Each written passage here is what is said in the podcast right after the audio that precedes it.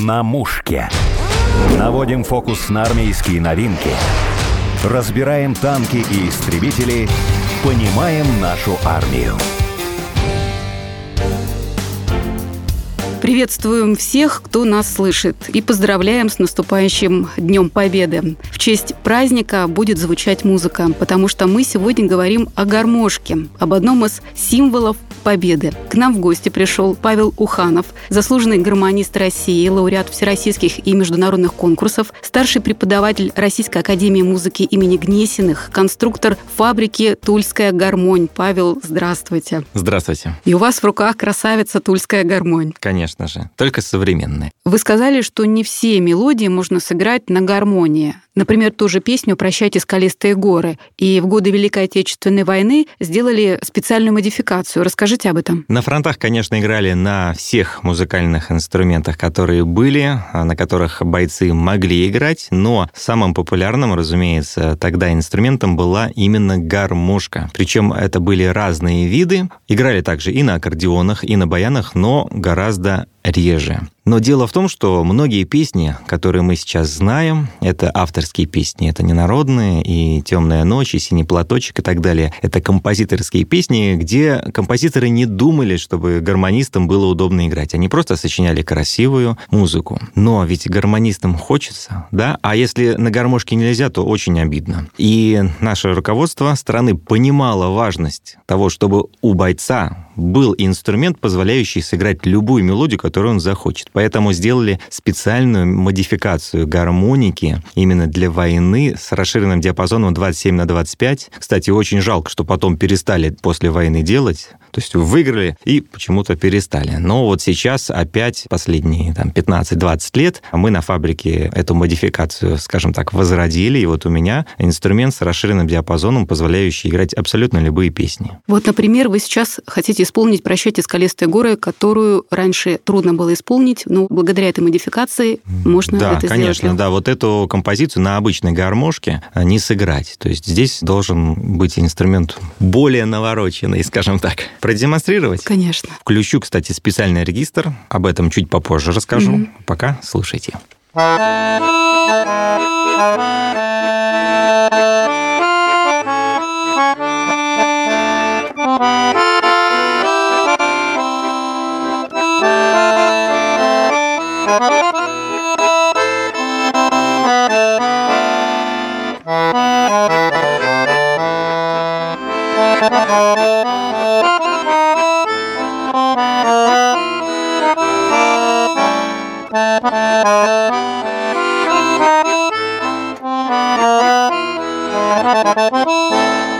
А что за регистр вы упомянули в начале? Вообще, этот регистр э, музыканты называют орган. Дело в том, что в руках у меня инструмент современный. В нем 10 регистров э, с правой стороны в мелодии и 4 регистра в басах. Помимо расширенного диапазона, это позволяет играть абсолютно любую музыку. То есть современной гармонии подвластно все. Не только благодаря диапазону, но и благодаря именно тембральному окрасу. Потому что традиционный такой визгливый деревенский звук гармошки, он, конечно, за душу цепляет, но если хочется исполнить лирическую композицию, вот эта мощь, она не нужна, она избыточна. Поэтому здесь, допустим, могу включить регистр одноголосный и сыграть э, какую-то мелодию.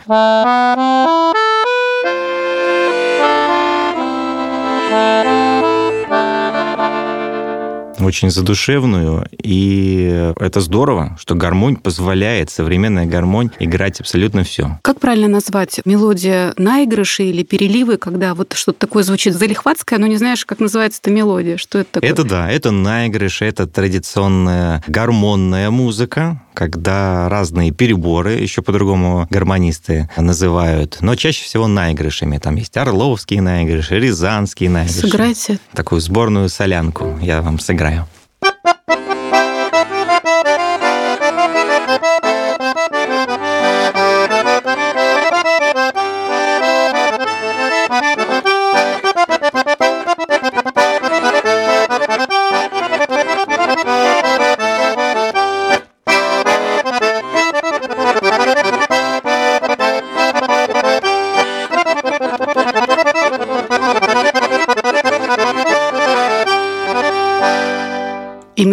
музыка, мне кажется, напоминала бойцам о малой родине, деревне. Большинство бойцов были оттуда. Ну, что конечно, такое да. Это э, деревенское? деревенские наигрыши. Разумеется, в городах тоже играли на гармонии наигрыши и сейчас играют. Но в каждой деревне, в каждой области игралось все немножко по-разному. То есть наигрыш был один, например, «Страдание» называлось. Но Орловские страдания играются так, ливенские по-другому. Орловский гармонист начинает с ноты до-ре, а ливенский с ре-до. И это уже разные страдания.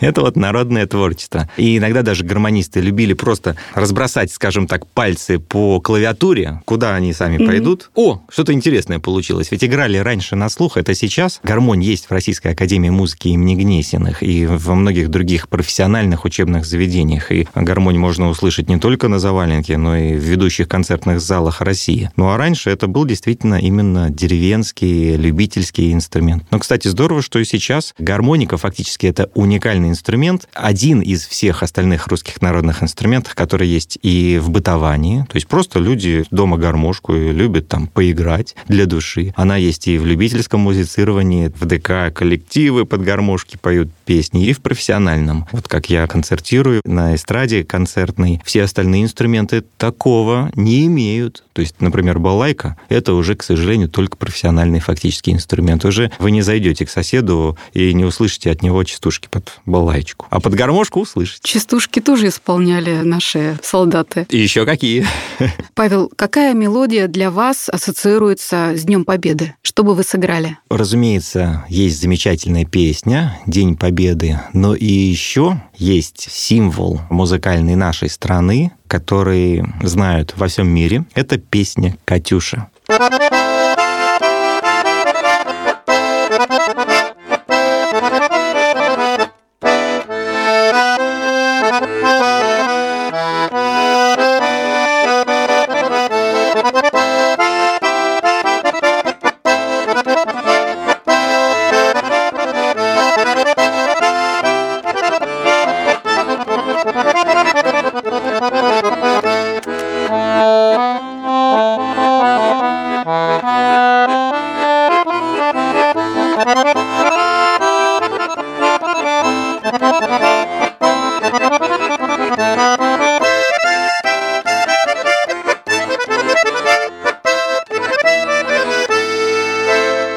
Надо сказать, что на войне гармонии не хватало. И в качестве награды отличившимся бойцам вручали гармонии, хотя некоторые и не умели играть. И вы рассказывали, что долгое время на складах после войны хранились гармонии. Расскажите эту историю. Да, совершенно верно. Кстати, действительно, не все умели играть на гармонии, но этот инструмент не зря в народе так полюбился, потому что на нем легко научиться играть, по крайней мере, какие-то простые мелодии. То есть на современной гармошке можно даже и Бах сыграть, и Паганини, но это действительно сложно. Если возьмем наигрыши, частушки, то это раз-два, и если слух есть, то за один день можно очень хотя бы по-простому, но научиться. И действительно у нас на фабрике до конца существования Советского Союза на складах был неприкосновенный запас гармоник на случай войны. То есть их не продавали, они ждали своего часа. Ну, слава богу, не дождались. А вот в чем особенность тульской гармонии? Если говорить о других, та же итальянка. Вообще раньше в России в пик популярности гармоники было более 100 разновидностей инструментов. Инструменты в основном делались кустарным способом, мастера на дому, домушники их по-другому называли, делали инструменты, гармонисты к ним приходили, говорили, вот сделай мне так, вот, чтобы у нее такой был звук. Чтобы, например, я иду по деревне, в конце деревни играю, а на другом конце моя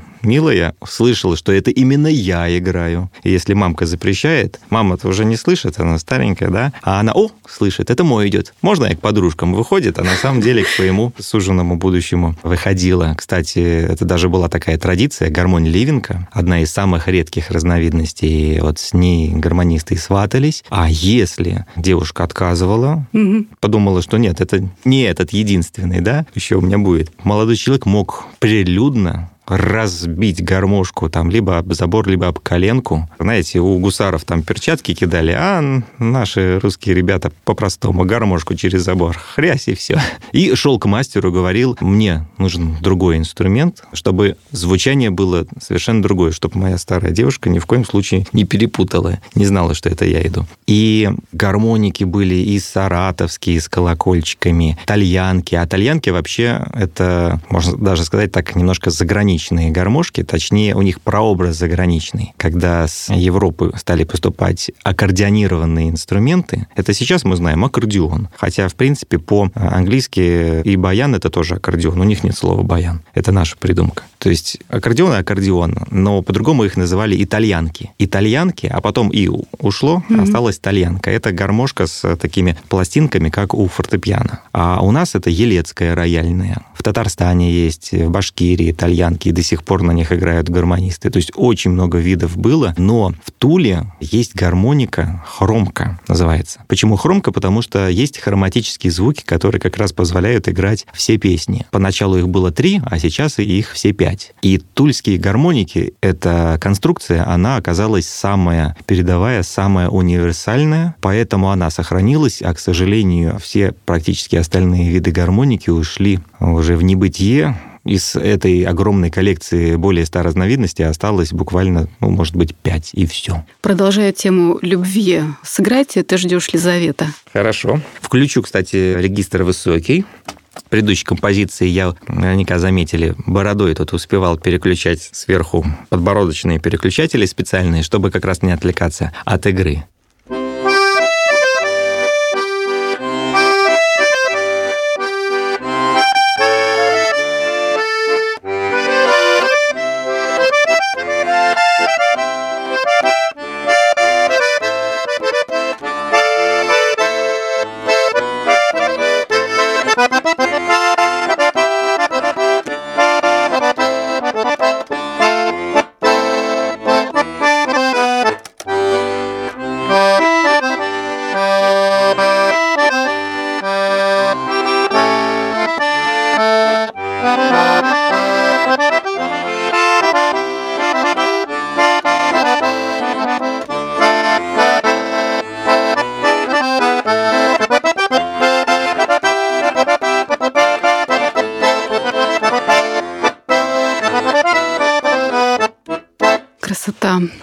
Расскажите о себе. Вы же родом из Волгограда. И как так получилось, что вы вот увлеклись игрой на гармошке, стали известным музыкантом? Я очень благодарен двум людям. Это, во-первых, моя бабушка Вера Григорьевна, которая в 4 года, а это был 90-й год, в стране творилось что-то с чем-то. Все все покупали, потому что деньги обесценивались. И моя бабушка пошла на рынок, чтобы купить внуку велосипед на вырост. Но велосипеды расхватали. Но, слава богу, рядышком стоял гармонист с гармошкой. Он ее продавал, это была тульская гармонь. Этот гармонист, а также моя бабушка предопределили мою судьбу. Вот в 4 года мне появился инструмент. Он был взрослый, большой, тяжелый. Поначалу я баловался, а потом, когда подрос, в 9 лет начал учиться. Тогда я уже стал жить э, в городе Орле. И тут мне повезло с другим человеком. Это композитор Евгений Петрович Дербенко, который уже по-настоящему привил мне любовь к гармонии. То есть из такой игрушки это уже стал инструмент, как вот у меня есть супруга, моя главная половинка, а это вот моя творческая половинка. Кто воевал из ваших родных? У моей бабушки, я, к сожалению, имя отчество забыл, дядя был личный повар Рокоссовского, а у супруги двоюродный дедушка Антипин Филипп Лукьянович, герой Советского Союза, к сожалению, был награжден посмертно. Он переправлял солдат через э, реку Южный Буг под обстрелом, под бомбежками самолетов. Всех переправил, а сам, к сожалению, ушел под воду. Отец моей бабушки тоже воевал на фронте, но, к сожалению, тоже без вести пропал. Каждой семьи коснулась эта война. Павел, сыграйте что-то, что поднимает дух Давайте я сыграю песню, которую можно играть вообще в любой день, не обязательно в честь Дня Победы. Да вообще все эти песни надо играть круглый год, потому что вроде бы День Победы один раз в году, но я считаю, это наш самый главный праздник. И вообще почаще надо играть эти песни, чтобы все-таки не забывать. Потому что если мы где-то, кто-то забывает эту гигантскую трагедию, то мы видим, что потом может получиться.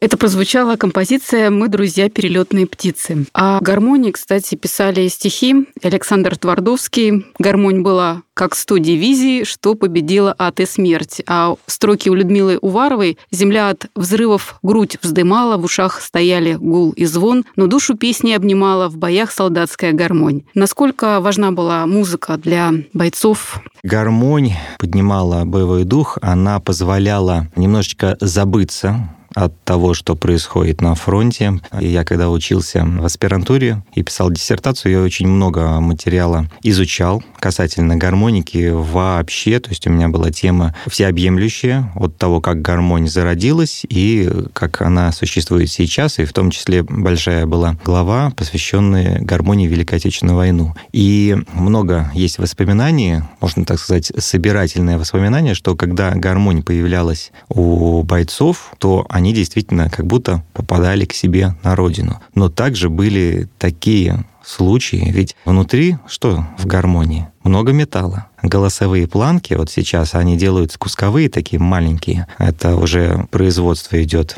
фабричное, а раньше мастеровые инструменты делались немножечко по-другому, дольше. Мастер мог себе позволить, его никто не торопил, начальник цеха не говорил, у нас план.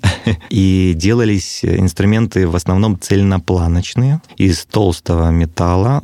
Если каждый знает, как выглядит губная гармошка, то вы можете представить внутри обычной ручной гармошки, а справа 3-4 губных вставлены в корпус, слева там 2-3. И бывало такое, что бойца спасала гармонь, потому что пуля попадала в гармошку, но благодаря вот этим цельным планкам она в них застревала или рикошетила и спасала жизнь. Правда, гармошке было не сладко, но это уже можно было пережить. Да, главное, что она спасала жизнь бойца. Павел, что вы хотите еще исполнить? Потому что композиций много, и темная ночь, и землянки знаменитый огонек, на поле танки грохотали. Что на ваш выбор сыграете? Я могу сыграть даже такой коллажик из популярных мелодий. Попури, да? Да.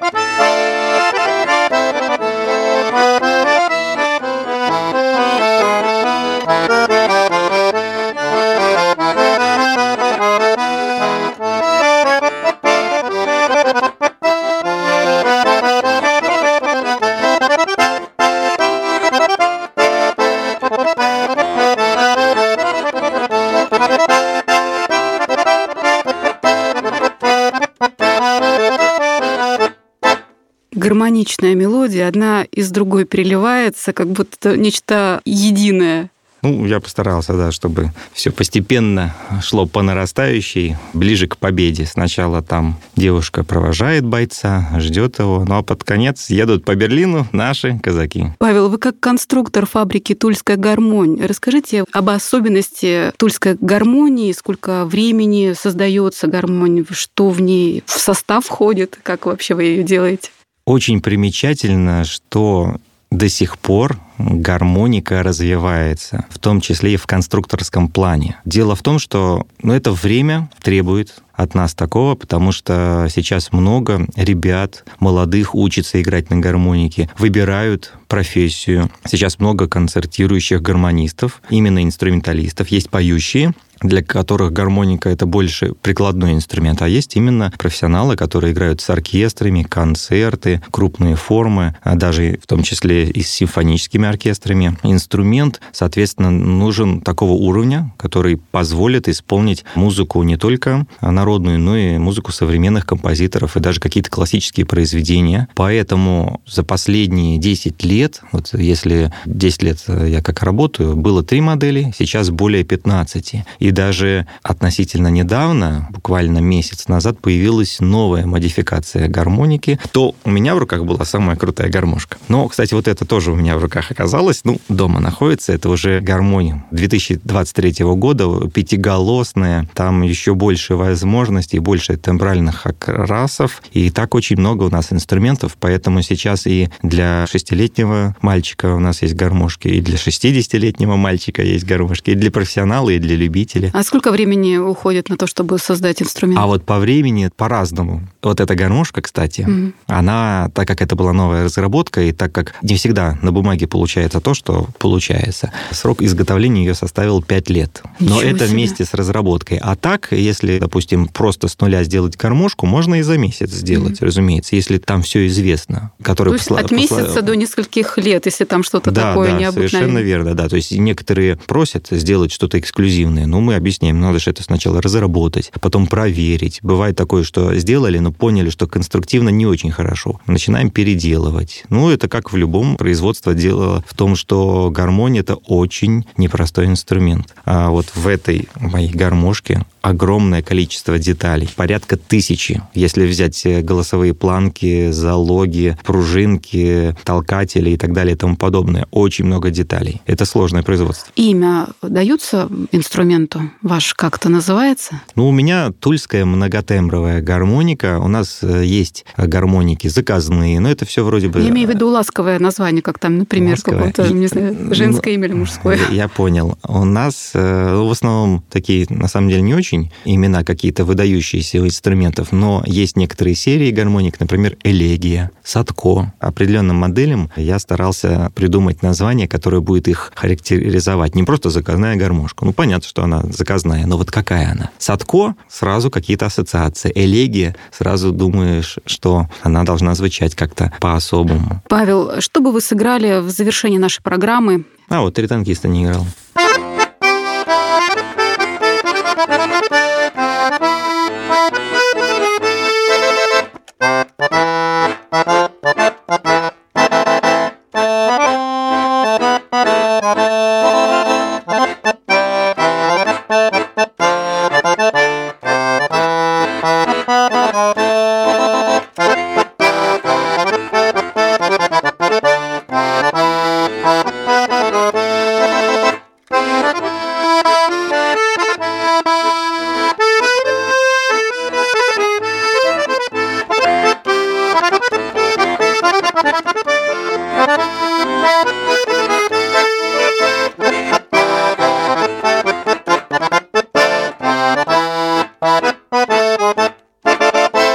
Спасибо, Павел, за созданное настроение. Спасибо вам за приглашение. Мне было очень приятно, что сейчас э, наше медиапространство заполняет гармоника все чаще и чаще. Напомню, в студии был Павел Уханов, заслуженный гармонист России, лауреат всероссийских и международных конкурсов, старший преподаватель Российской академии музыки имени Гнесиных, конструктор фабрики «Тульская гармония», ведущий Александр Полякова. Всех с наступающим Днем Победы!